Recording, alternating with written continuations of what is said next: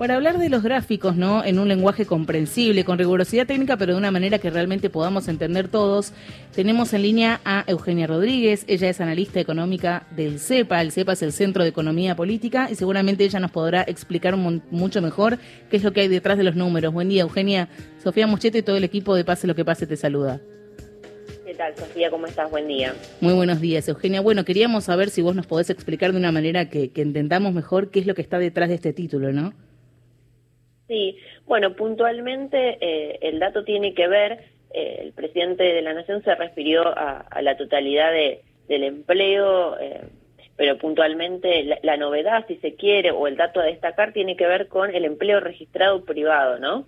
Digo a destacar en el sentido de que ya refleja 18 meses consecutivos de, de crecimiento eh, todo lo que tiene que ver con empleo registrado, pero además en el mundo privado. Por ejemplo, si solo miramos el mes de junio, eh, que es el último dato disponible, tenemos 31.000 puestos de trabajo generados únicamente en ese mes.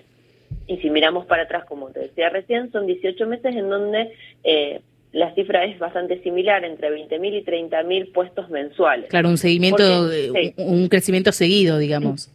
Un crecimiento consecutivo, exacto, que es, digamos, un punto clave, ¿no? además del dato mensual, sobre todo porque justamente nos habla de una recuperación y si pensamos un poco más atrás, eh, de un momento bisagra eh, en lo que tuvo que ver, por ejemplo, con la pandemia y el parate de la actividad económica, es decir, recuperar todo lo que eh, se perdió a partir de, ese momento de crisis y también comenzar a recuperar en gran parte ya todo lo que se destruyó en el periodo de 2016 a 2019. Para que se entienda más en números, por ejemplo, si nos ubicamos en julio del 2020, ¿por qué en julio? Porque bueno, fue como eh, el mes más fuerte, ¿no? Donde de, más golpes, si se quiere, en materia de, del impacto de la pandemia.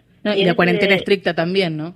Y la cuarentena estricta y todo lo que implicó exactamente este el aislamiento, bueno, el cierre de actividades, si bien hubo medidas que, que tendieron a bueno, tratar de contener el, mundo laboral y, evitar, digamos, la pérdida de trabajo, bueno, no, es menor que se afectó la, actividad económica y, que hubo, digamos, destrucción de, empleo. Entonces, en ese sentido, tenemos que desde julio 2020 a la fecha se recuperaron 364 mil puestos de trabajo, es decir, desde, esa caída más fuerte a la actualidad. ¿Y cuáles de ellos son eh, netamente de la mm. pandemia? De la pandemia, bien, de la pandemia son eh, 170 mil. Claro. Sí. Esto como para, un, digamos, eh, si se quiere, una crisis más reciente que tuvimos en el mundo laboral, ¿no? Pero si miramos un poquito más atrás, tenemos que a diciembre de 2019 se habían perdido 276 mil puestos de trabajo, ¿sí? Cuando terminó la gestión de, de Cambiemos, ese era el número que teníamos en cuanto a el mundo del trabajo registrado. Por eso hablamos también de trabajos recuperados, de puestos de trabajo recuperados. Exacto, hablamos de trabajos recuperados y, por ejemplo, eh, empleo neto o empleo nuevo. Como vos bien consultabas, tenemos esto, el número que dije antes, que de estos 364 mil, tenemos lo que se recuperó de pandemia y después lo que podemos decir empleo eh, neto o nuevo generado en este periodo.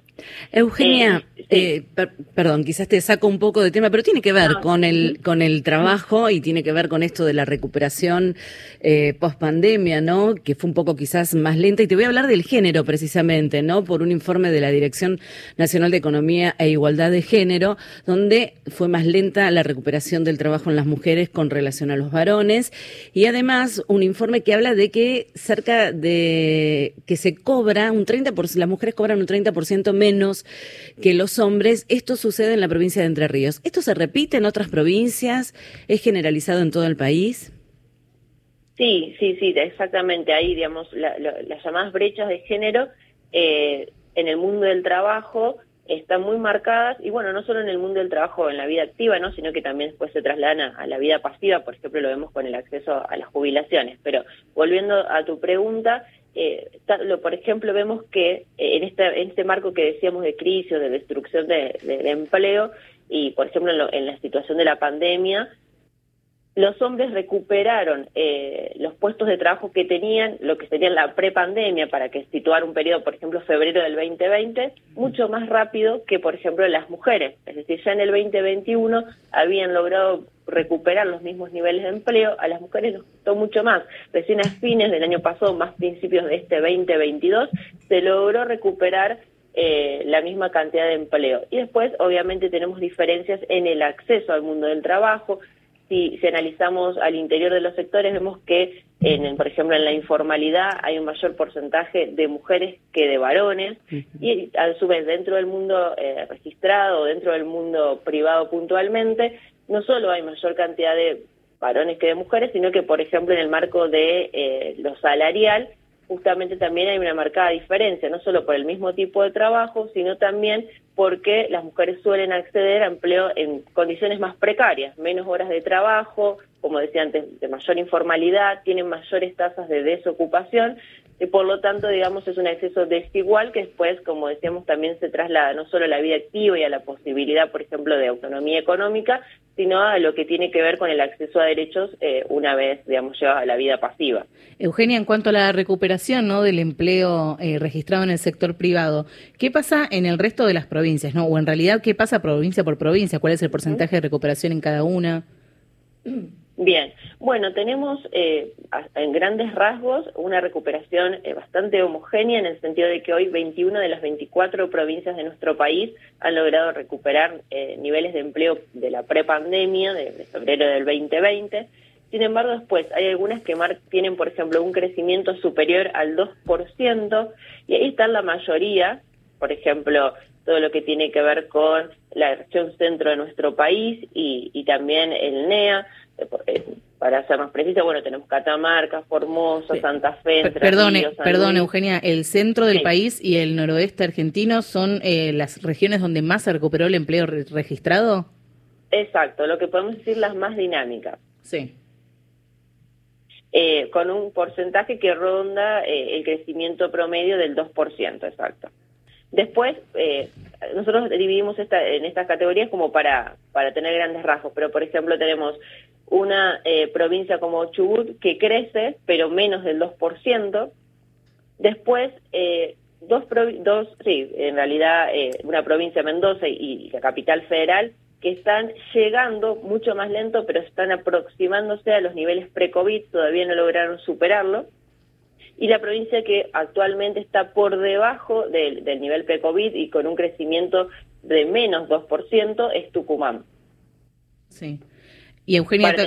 sí. no, no, te iba a decir, ¿no? Que recién hablábamos del crecimiento y la recuperación del empleo registrado en el sector privado. Hablábamos, por un lado, eh, de, por género, por así llamarlo, y por otro lado hablábamos ahora sobre las regiones del país. Y quería también preguntarte por sectores de la economía, ¿no? ¿Qué tipo de trabajo fue el que creció y el que se recuperó? El que más creció. Bien, perfecto. Eh, digamos, en materia sectorial también tenemos los más dinámicos y ahí viene encabezando eh, con, marcada, digamos, eh, llevando un poco más la, la, cuestión de, de, la generación sostenida en el tiempo, lo que es la industria, ¿no es cierto? Sobre todo, por ejemplo, las manufacturas. Si miramos puntualmente este sector, está hoy 69 mil puestos por sobre eh, febrero del 2020, es decir, no solo que eh, está en niveles prepandemia, sino que, eh, digamos, con un, con un marcado crecimiento respecto de, febrero 2020, 69 mil puestos por arriba. Después también tenemos construcción, que ahí aparece, ¿no es cierto?, como un punto clave, por ejemplo, la generación de, la obra pública para el incentivo de, la construcción y el empleo, inmobiliaria, minería, todo lo que, por ejemplo, tiene que ver con servicios de, de electricidad, son los que más, eh, los que están más, los sectores más dinámicos, los que más vienen impulsando, sosteniendo este crecimiento mensual del que hablábamos antes. Por ejemplo, puntualmente en junio se destaca industria, comercio, construcción y en menor medida turismo. Lo que te decía antes es como una mirada de estos 18 meses. Después hay algún sector más en recuperación y ahí vuelvo a algo que dije recién, que es turismo. Turismo fue un sector fuertemente golpeado, pero viene sosteniendo en el tiempo una recuperación que ya está, por ejemplo, por arriba de junio del 2020, todavía no logró superar febrero del 2020, es decir, todavía está por arriba de la prepandemia, pero sí sigue, sobre todo, por ejemplo, en un mes clave como fue eh, el mes de julio, en el marco del receso invernal, sigue con marcado crecimiento. Y después tenemos sectores más en crisis, que son transporte, agricultura y finanzas, donde eh, lo que suele ocurrir es que no se está generando nuevos puestos de trabajo. Claro. ¿Y qué pasa con el trabajo no registrado? Bien, bueno, el trabajo no registrado, que es obviamente mucho más eh, difícil de, medir por las condiciones eh, que implica el no registro, pero en nuestro país se, mantiene ¿no? en niveles estructurales que, rondan el 35 o el 40% desde hace bastante tiempo. En ese sentido, eh, nosotros sí lo que venimos viendo, no solo en materia de empleo, sino en materia salarial, no es la pérdida de poder adquisitivo de este sector, que, bueno, se encuentra aún por debajo de lo que tiene que ver con eh, el año pasado, por ejemplo, el último dato que tenemos también es junio en materia salarial, nos habla de un 3,5% por debajo en términos reales, es decir, sacamos el efecto de, la inflación en materia del sector no registrado y un 10,7% por debajo de diciembre del 2019.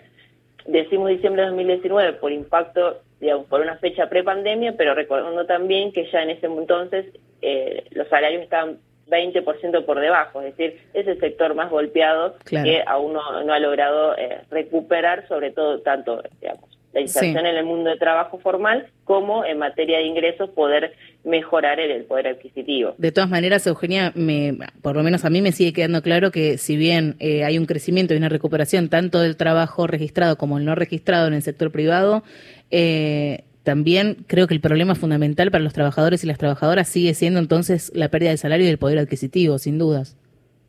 Sí, exacto. Tenemos un, crecimiento bueno, de la actividad económica y del empleo sostenido en nuestro país, pero sin embargo los salarios y pierden poder adquisitivo, no han logrado recuperar, por ejemplo, lo que se perdió a fines del 19 y ubicarse, por ejemplo, eh, este año, vamos a darle pelea un poco una mejor pelea al proceso inflacionario, sobre todo no tanto el mundo del trabajo eh, registrado, que bueno, por ahí a partir de, la representación gremial logra una pelea que al menos los ubica eh, a la par, ¿no?